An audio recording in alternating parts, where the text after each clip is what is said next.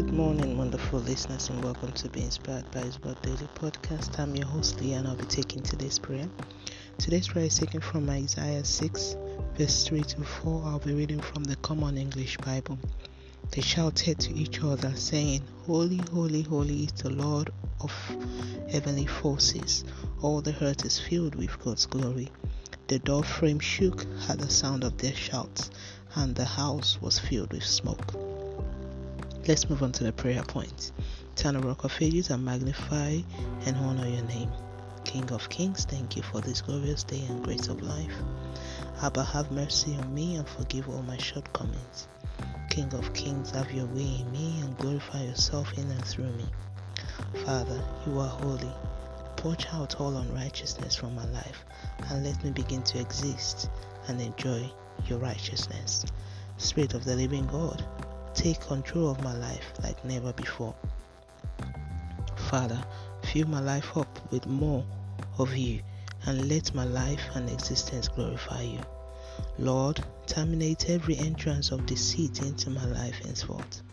Lord, eliminate anything in and around me that wants to ridicule your presence and power. Abba Father, create in me a heart of service and obedience to you. Lord, never allow my life to be a ground that breeds the works of flesh and desires of Sheol.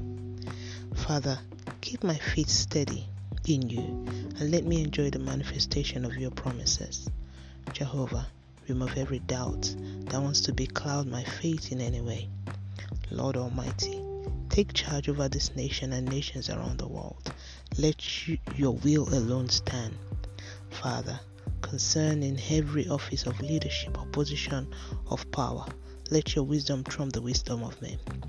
Lord, concerning the life of the verse for this daily prayer, all impacted by it in our household, bless us with your divine abundance and let our expectation come to fruition in Jesus' name. Now it's time for your personal prayer.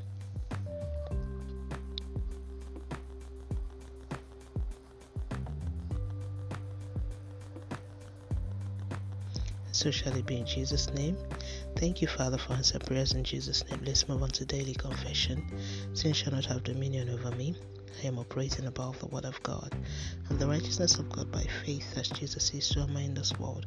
Serve the Lord who is holy and kind. He has no blemish, yet he is more than able to wipe off all our blemishes. His kingdom reigns forever because he is Jehovah, the creator of all. The everlasting arm of Yahweh has saved me and set me free, and I will never become a tool in the hands of the adversary. God is in charge of my life always. Hallelujah. And that's today's prayer from Be Inspired by His Word. Today is the 24th of March 2021. Oh, glory be to God. Hallelujah. Always remember that Jesus loves you so much.